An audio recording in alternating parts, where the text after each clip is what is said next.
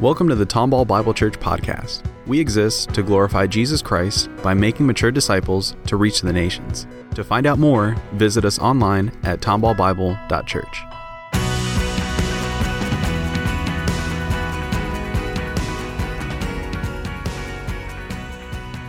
Do you view yourself as mature?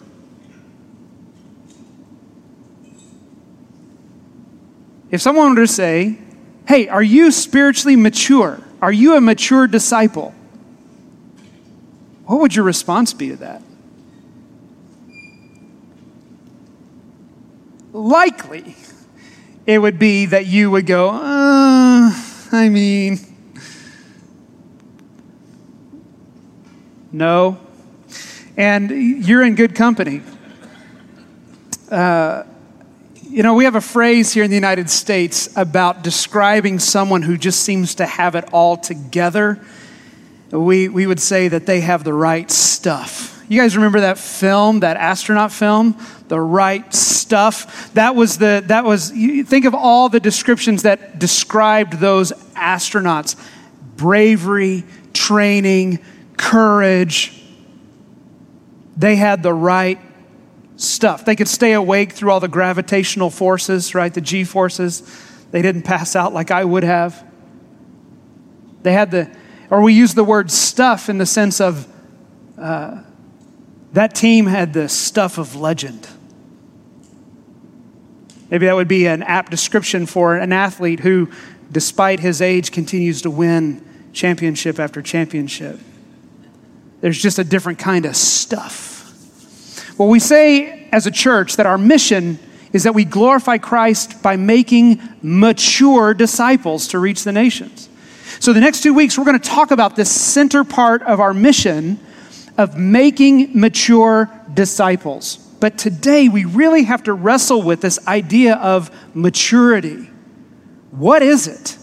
How can it apply to us? How can we know when it's true about us or that we could recognize it in someone else to say, hey, a mature disciple is being made or has been made? We have to flesh this out to know what is a mature disciple because there's a lot at stake with that with, with the end aim of maturity and that is the maturity in the church drives into the unity of the church. Would you use the word united to describe churches right now?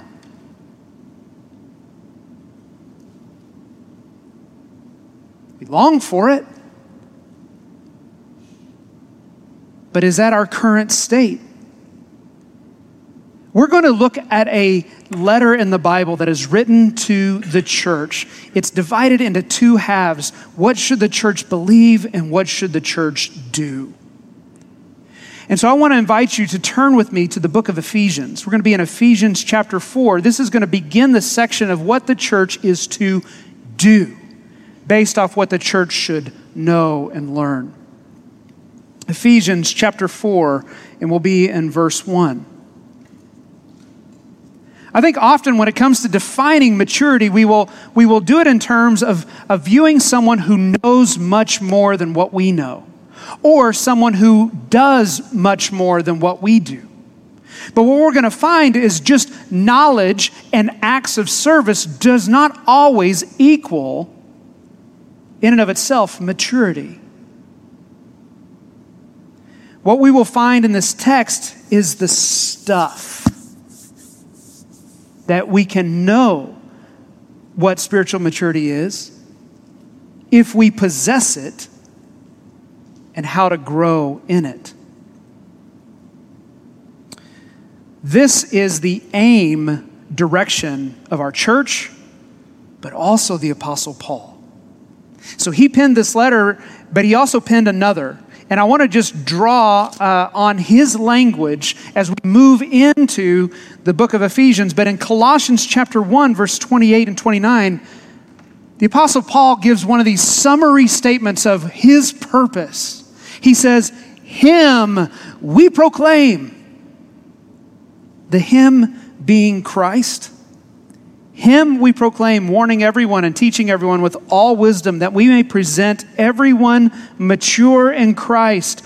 For this I toil, struggling with all his energy that he powerfully works within me. Paul strains for this, he strives for this. This is what drives this incredible missionary for the gospel and church planner. He is after the maturity of the body He even goes Yoda on us, Him we proclaim. Which is a right reflection of the original language to put the emphasis on Jesus. Jesus is our proclamation. Jesus is the one who has created the church. Jesus is the one in whom we follow. Jesus will be our model for maturity. And Paul says, Everything I have is toward this purpose. He would say, Amen, coming to Tomball Bible Church. He said, he would say, Me too. I exist to glorify Jesus Christ, to make mature disciples to reach the nations. So we're going to join him in his letter after he writes on these essential doctrinal truths for the people of God to then shift into instruction. And what he leads off with is what is most important, I believe, to him. I'm going to read through the passage and then we're going to talk through it. Chapter 4, verses 1 through 6, the Apostle Paul writes, I, therefore, prisoner for the Lord, urge you to walk in a manner worthy of the calling to which you have been called, with all humility and gentleness, with patience, bearing with one another in love, eager to maintain the unity of the Spirit and the bond of peace. There is one body and one Spirit, just as you are called to the one hope that belongs to your call one Lord, one faith, one baptism one God and Father of all, who is over all and through all and in all. We will complete verses 7 through 16 next week, but this week we're making verses 1 through 6 our focus. This is how we're going to walk through the passage together. It will be in two sections. Verse 1 through 3, we're going to find the stuff of spiritual maturity. This is going to give us our definition of what spiritual maturity truly is. And then the second half is going to going to give us what our model is. Because a model has been provided for us to remind the church and to set the standard for the church of how we should press toward spiritual maturity and thus see the unity of the church deepen. Like I mentioned, this book is divided into two sections the first three chapters on doctrine, the second three chapters on application or our response. Evan last week did a masterful job of calling us to glorify Jesus Christ, that we exist to delight in Him. Right before Ephesians 4, verse 1, is this doxology that Paul writes to cap this section on this, this uh, section of, of uh, doctrine and theology. He says in verse 20, Now to Him Jesus, who is able to do far more abundantly than all we ask or think, according to the power at work within us. To him be glory in the church and in Christ Jesus throughout all generations, forever and ever. Amen. So, Paul ends the section on doctrine saying, It is for the glory of Christ and the church that I'm writing. And now he flows into the so now what do we do? We are to delight in our Savior and glorify Him and, and to see His glory made known. How? This is where we will go in chapter 4, verse 1. Take a look at that passage with me. It says, I, therefore, a prisoner for the Lord, urge you to walk in a manner worthy of the calling to which you've been called.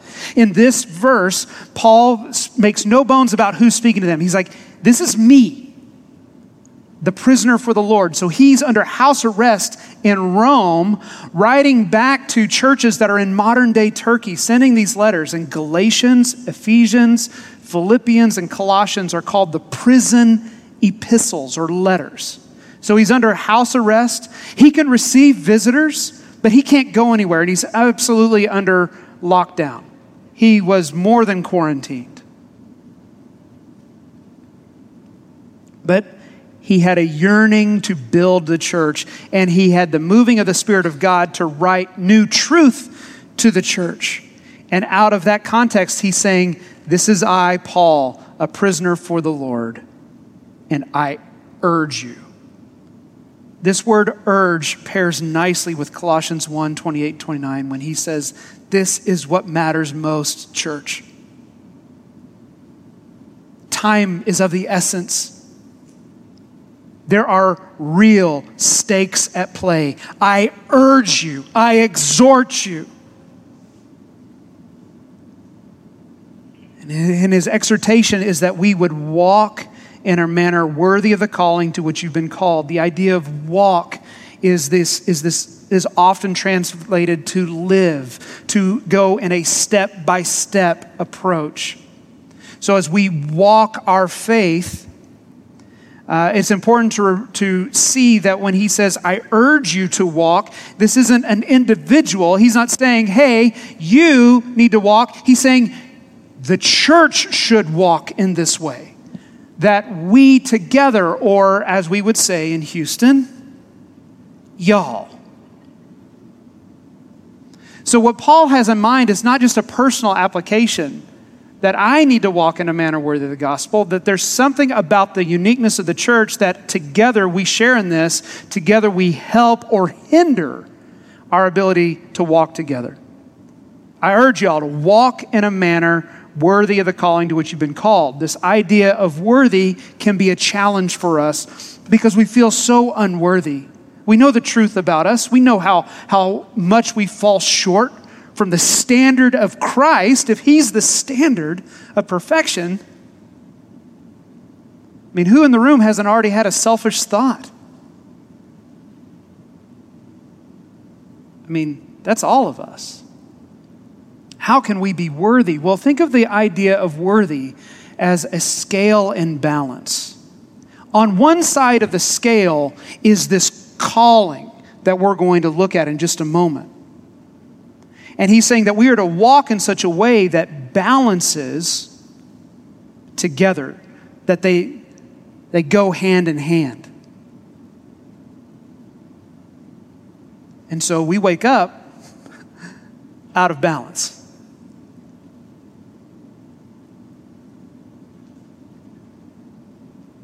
there's a number of things that we can think that we can put on this side of the scale to match the calling to which we've been given. And, and often a, a barometer of if someone is mature is that they know a lot or that they do a lot. But knowledge and active doing is limited. Case in point, our, our friends, the Pharisees. Did they know the scriptures? Of course, they knew the scriptures. They memorized the scriptures, the entire Old Testament. They not only memorized the scriptures, but they memorized and studied the different rabbinical traditions around interpreting the scriptures. They knew more about the Bible. They were going to forget more about the Bible than we may ever learn out of the Old Testament. Did they do fervent acts of service? Of course, that's what they defined their own self righteousness based upon. Look at all that I'm doing. I do this, I don't do that.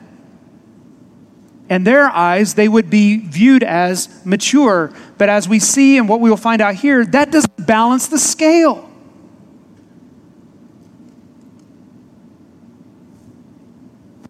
And so, if you're someone in the room who goes, I just don't feel like I know much. I get easily intimidated by others who, who know more about the Bible than I do. It can feel kind of hopeless when you, can, when you hear that that's the aim of a church. We're going to make mature disciples. And you go, well, that ain't me. I don't know what they know, I don't do what they do. That must be about somebody else.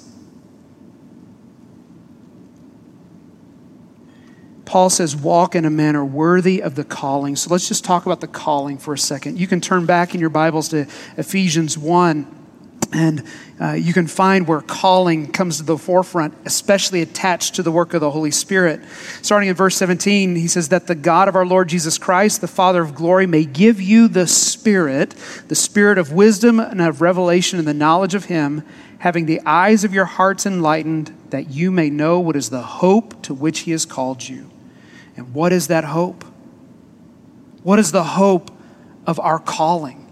And what is the nature of our calling? It's that God called us out of darkness and into the kingdom of his beloved Son. It's the passage that Rob Trahan read from home to open our time together. This is the calling that God has, has called you and chosen you to know Him through the completed work of His Son, Jesus Christ. Jesus died for us as the eternal Son of God, gave His life for us, died on the cross for our sins, rose victoriously from the grave. And God the Father, in His sovereignty, has opened our eyes to the beauty of Jesus, has empowered us to believe, and by faith, we have received what He's done for us. And with that comes a certain hope, and the Holy Spirit is the deposit guaranteeing our inheritance with God forever. Our hope is anchored in the sovereign plan of the Father, the completed work of the Son, and the sealing work of the Holy Spirit. So Paul's saying, your life needs to match that. How? Ephesians 4, verse 2. He says, I urge you, church, y'all, walk in a manner worthy of the calling to which you've been called, with all humility and gentleness, with patience, bearing with one another in love. I want to look at these concepts in pairs. The first two, humility and gentleness, they go together. Humility is a mindset that can only that I'm held accountable for, and so are you. This is a mindset that I view others with a greater significance than myself. The New Testament, by the Spirit of God inspiring the writers in the New Testament, introduced this world to the Greco Roman world. You won't find humility in, in Roman literature around this time. It was not a cherished value. This was something that Jesus Christ ushered in. Someone who had all authority over all nations, yet humbled himself, taking on the form of a servant and washing his disciples' feet, and then ultimately giving his life. The one who should never have had to do that emptied himself willingly as the model of humility, and the church is to be marked by that kind of humility. It's to go low in your thinking of yourself not that you think of yourself as having less value, you just don't think about yourself much at all. So, a person who understands the call of humility begins to tip the balance with the calling. Humility, gentleness, this is a relationship word. Gentleness or meekness is where someone has uh, strength, engages with someone who may be a little weaker than them. As we look at these different elements of what spiritual maturity is, we're going to find that, that there's going to be brothers and sisters in and around us that have greater maturity in that area where we might have greater maturity in another area. And we need that sharpen, iron sharpens iron connection with each other to build up a balance of maturity. But both humility and gentleness are marked by this concept of low does your life reveal that you go into relationships lowly?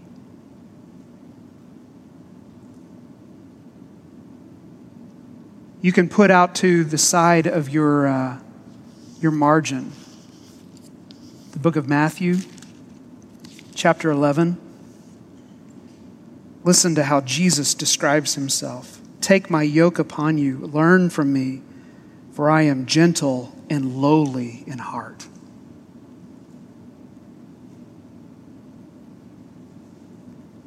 Is your life lowly? Lowly toward yourself, lowly toward others. These next two words are also relationship words. That we would be uh, growing with all humility and gentleness, with patience, bearing with one another in love. The original language uses goes back and forth with two different words for patience, and one is used primarily for patience in circumstances, like be patient, the cold is going to pass, sunny days will come again. We have to take it by faith. Uh, this week we challenge our faith in that, but those are that's a patience around circumstances. But then there's a patience with people. And that is the word that Paul uses here that we would be patient with one another. Why would this first church need to demonstrate patience together?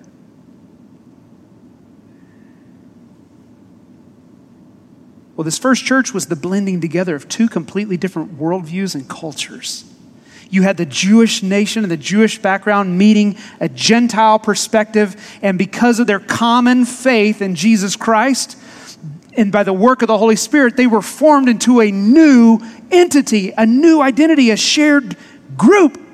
But they ate food differently. They drank different things. They approached everything from a different lens, and yet they were somehow supposed to be in unity together when they were colliding continually on a different viewpoint. One group was raised to believe that Rome was the power of the, of the earth. And they came to realize that Jesus Christ is greater than all.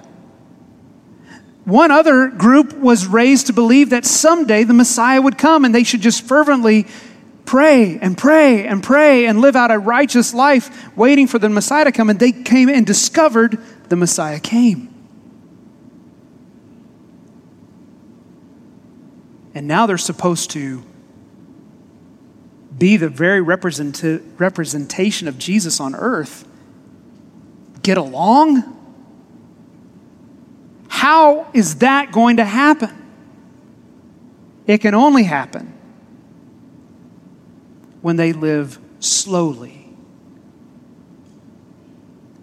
patient with one another. And this patience is also tied to when there has been disappointment or a break of relationship, that you're patient to see relationships through. That's carried forward and, and emphasized in this final phrase of bearing, bearing with one another in love. Love is the background of all of these values, all of these characteristics of what is truly spiritually mature that balances the scale equal to the calling that we've been given. And so, with love being the motivation, are you living low and slow with one another? There's a great theological movie called Cars. Lightning McQueen blesses a community by finishing a, a newly paved road, and two cars are married to each other. One's named Flo, and the other one's named Ramon. And they're very excited to roll out on this new road that's been paved for them. And she goes, How do you want to take it? And he says, Low and slow. Because he's a low rider and he's Cheech Marin. And that's hilarious. On this road that has been paved for us by Jesus Christ, church, how are we to take it? Say it with me low and slow. Do those words mark your life? Are you seeking to be humble toward others? Gentle in your dealings with them?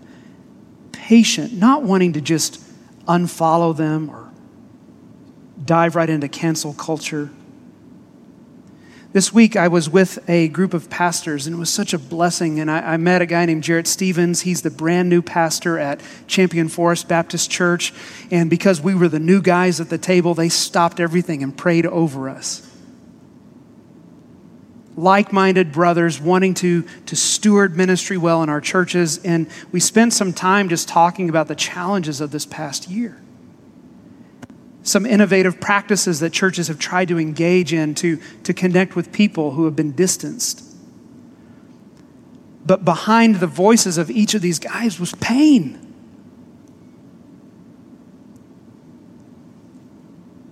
People have left their churches to go to the churches of other guys in the room because their practices during this time don't match the practices that people wanted, so they went there.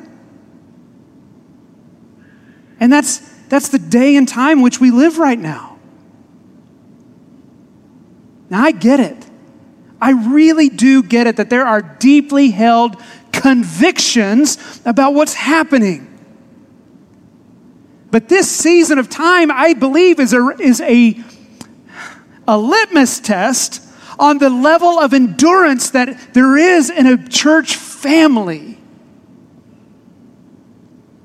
Now, there are good reasons to break fellowship. I just say, we got to go slow, bearing with one another. I'm excited that I have brothers and sisters that are here from Topeka, Kansas, and we can blame them for bringing the winter here. They packed it in their suitcase and opened it up. And I love it. I love that they're here to share in with this body of believers because they're pursuing the same things. But it grieves me when I read on Facebook people who have left my previous body and are no longer in fellowship with them. Where's the endurance together to stay it, to stay the course? Humility, gentleness, patience, bearing with one another in love. These are the marks of what is true spiritual maturity. Now, the danger for me is to stand on a pulpit and, and proclaim this stuff as if I am the model of maturity. Praise God, I'm not chances are high I've already disappointed you in these six months. Well, hang on. I get to do that some more. Hopefully not. I'm not the model of maturity. But there are things that I'm in pursuit of that is my aim. I want to be marked by these things. And I want that for you. There should be an eagerness among us, something that we all collectively share and desire. Verse 3 that we are eager to maintain the unity of the Spirit and the bond of peace. Eager to maintain. That's an important word in this passage. You should circle, put it in a box, the word maintain, because it, it reveals to us what is our responsibility and then what is God's responsibility. You see, this was my learning in my study this week that I, I, can kind of think that somehow it's up to us to build, to, to bring unity to the church, but that's not us. There's an owner of the unity of the church in this verse. Who owns the unity of the church? The Spirit. It wasn't a group of Jewish believers and it wasn't a group of, of Gentile believers getting together in a room and saying, hey, y'all, let's form a new team. We're going to be uh, the Bucket Chiefs, which would be one dangerous football team. They didn't do that. It was the Spirit of God that has done only what the Spirit of God can do and united a very distinct group of people into one but it falls to the church to maintain and sustain that. You see, spiritual maturity isn't about getting, getting better, it's the church drawing closer, helping one another become more and more the image of Jesus. That builds up our unity and it builds up peace, and that is our bond. If you want to do an additional study just for grins and giggles, study the word peace as a theme through the book of Ephesians. You'll see that that is the glue of the church, and the, peace of God comes from Him. And we experience it when we strive and are eager to maintain and sustain unity. I want to share a passage with you that uh, will sound very similar to this because Paul, under imprisonment, wrote to another church in the area of modern Turkey called Colossae in the book of Colossians. Verse 12 of chapter 3 says, Put on then, as God's chosen ones, holy and beloved, compassionate hearts kindness, humility, meekness, and patience, bearing with one another, and if one has a complaint against another, forgiving each other. As the Lord has forgiven you, so you also must forgive. And above all these, put on love, which binds everything together in perfect harmony. And let the peace of Christ rule in your hearts, to which indeed you were called in one body, and be thankful. Do you hear all of the connections and parallels between Colossians 3 and Ephesians 4? This is because this really, really, really, really matters.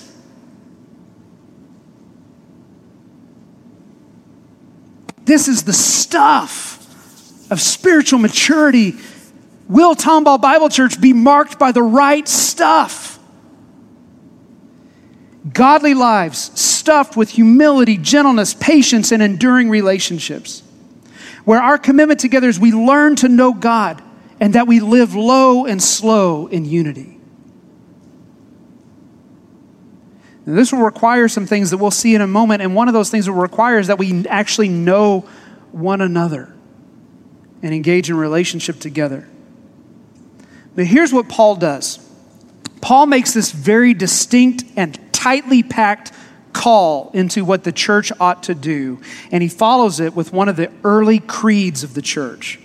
This creed will describe the kind of unity we share in. We'll also find in this passage the model for spiritual maturity and unity. So, verse 4 there's one body and one spirit, just as you were called to one hope that belongs to your call. In each verse, we're going to see a person of the Trinity come to the forefront, surrounded by that person's unique work as God. It is one Holy Spirit who has created one new body. And therefore, He is the substance of our hope that belongs to our call. We have one body, one spirit, one hope. The thing that you look forward to in your life is what I look forward to. Don't you want Jesus to come? Don't you want Jesus to make all things that are wrong right? Don't you hope that your kids would know that Jesus is their Savior and that they would walk with Him and simply love Him? That's the hope that we have, that, the, that God will accomplish His work and see it through. We share that. And it comes from the one Spirit. Verse 5 there's one Lord one faith, one baptism. We have one Savior. He is Jesus Christ, the one and only, the way, the truth, and the life, and no one comes to the Father except through Him. We have one faith claim. That means I can go anywhere in the world, and when there is someone who has yielded their heart to Jesus, I can say, I know who has saved you because He saved me. We have one Lord, Jesus Christ the righteous, who died for us and rose from the dead. There's one faith. There's only one expression of I believe and receive the truth that Jesus is the Son of God who died for me and rose from the dead. And then there's one baptism, one special work that has been given to the church that we would consistently show others that we follow Jesus. It's a sign given to the church that we identify with how Jesus died and was buried and was risen from the dead. That's what he did for me. And I was baptized and brought to new life. It's never the water that does the work of salvation, it's never the water that makes you a cleaner Christian. It's the completed work of Christ. If you have never been baptized, church, like knowing what you were doing, not, not being uh, blessed by your parents as an infant. But if you've never been knowingly, willfully baptized, get baptized. It's what we share in to, to give a public demonstration of who we believe. what we believe. So there's the work of the Spirit, there's the work of the Son, and then verse 6 is the culmination one God and Father of all, who is over all and through all and in all. You mean to tell me that God is, is not just at work in the clergy? Thank goodness for that. He says he's the one God and Father of all, who's over all and through all and in all. Every member of the body of Christ has purpose and value. We share the same Father who loves us, who is with us, who endures with us. He works through us, and He remains and abides with us. But we cannot miss the purposeful use of the Trinity at this moment because it is the Trinity who is the perfect model, both of spiritual maturity and unity. Is there humility in the Trinity? Is there the, the laying down of strength and power for the good of the other in the Trinity? Is there gentleness and meekness? Is there submission and yielding from the Spirit and the Son to the Father? Yes, there is. That means the way that we interact with one another should mirror and balance how God interacts within his own persons. Seven perfect aspects of unity are found in our God. We have one body and one hope with one spirit. We have one faith and one baptism with one Lord. And we have one God and Father of all, who's over us all, He's through us all, and He's in us all. The perfect model of spiritual maturity for us is God in unity with Himself, Father, Son, and Spirit. So here is our commitment that I believe we should make. Is, let me just ask you this, is knowledge a component of spiritual maturity? Yeah, I believe it is. And I, have had from, from God's word and then additional resources that have helped deepen my understanding of what it really means to have true spiritual life. And I, I want to recommend a couple of resources to you that have helped me. One is called Seeing God by Gerald McDermott. What I love about this book is that there are 12 unreliable signs of spirituality, meaning there are 12 things that people can do that may not give you a true picture of their spiritual maturity. It's 12 things that would have marked Pharisees. And then the last half of the book are 12 reliable signs of what is vital, true spiritual life through the Holy Spirit. This is a distilling of a major tome called Jonathan Edwards' Religious Affections. If any of you have seen that, it's like this big. And so I'm offering to you this. Or this. This is called Signs of the Spirit by Sam Storms. This is a distilling of Edwards' work, and this is a distilling of McDermott's work. So they are in a discipleship tree. And so when it comes to readability, there's Jonathan Edwards, and God bless you if that's you uh, to read that. There's McDermott or there's Sam Storms, who has done a really faithful job of distilling what is authentic spirituality. That lines up quite nicely with this. Yes, knowledge and learning are aspects of spiritual maturity. It's just not the sum total. So we learn, this needs to be our discipleship commitment, that we learn to know God so that we live low and slow in unity. I'm reminded of how Titus opens his, his uh, Paul opens his letter to Titus, where he says, I'm writing to the knowledge of the faith that leads to godliness. So, knowledge is driving toward an outcome, and that is, in this context, what I'm presenting as low and slow unity. Our commitment is we learn to know God so that we live low and slow in unity humility and gentleness, patience and enduring relationships. Those are the things that should mark this church. So I, I have some questions for you.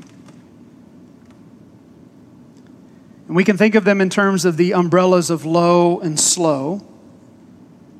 But what area of spiritual maturity is God seeking to deepen in you right now?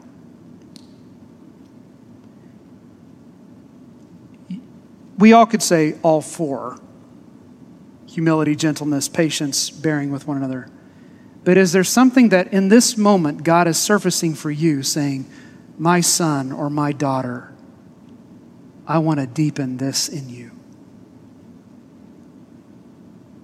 This is not the sum total of everything that's part of spiritual maturity. There's a whole list of fruits of the Spirit, or fruit of the Spirit, right?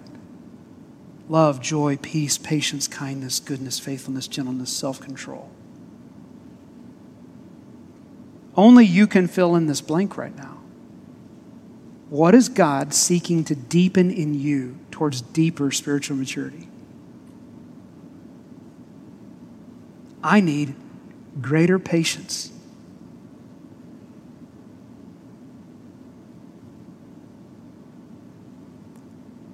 Who is helping you deepen in the stuff of spiritual maturity? Everyone in the church, it's my dream, has a name or a set of names to put in that blank. Who is helping you deepen in the stuff of spiritual maturity? You cannot grow in these by yourself. There have to be people that you have opened your life up to to say, Come in my aim, the hope of my heart is the same as the hope of your heart. It's Jesus and his renown and his kingdom, and I fall short, and here's where, and here's where I need to grow. I've also grown lazy. And it's a challenge for me to stay on top of physical fitness. So I have a choice. Do I just hide it and view it as it's a common American practice to live this way? We don't get too riled up from pulpits about that. Or do I invite others in?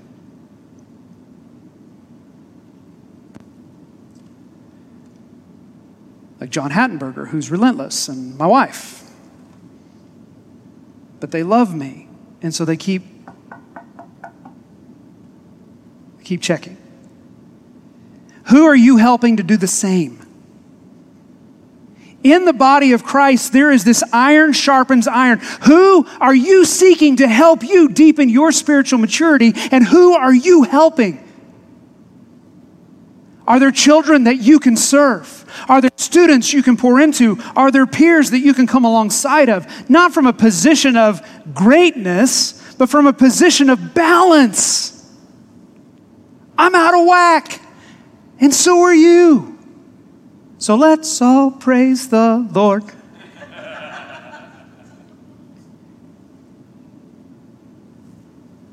if we do this, if we have answers to this, it will build up a unity because there will be a deeper knowing of one another.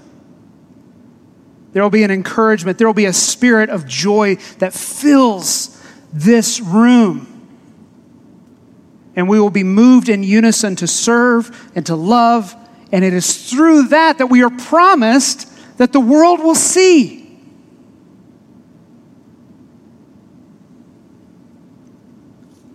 This week is about really diving into our maturity. And next week will be about the sending nature of discipleship and its part in the role of living out a mature walk.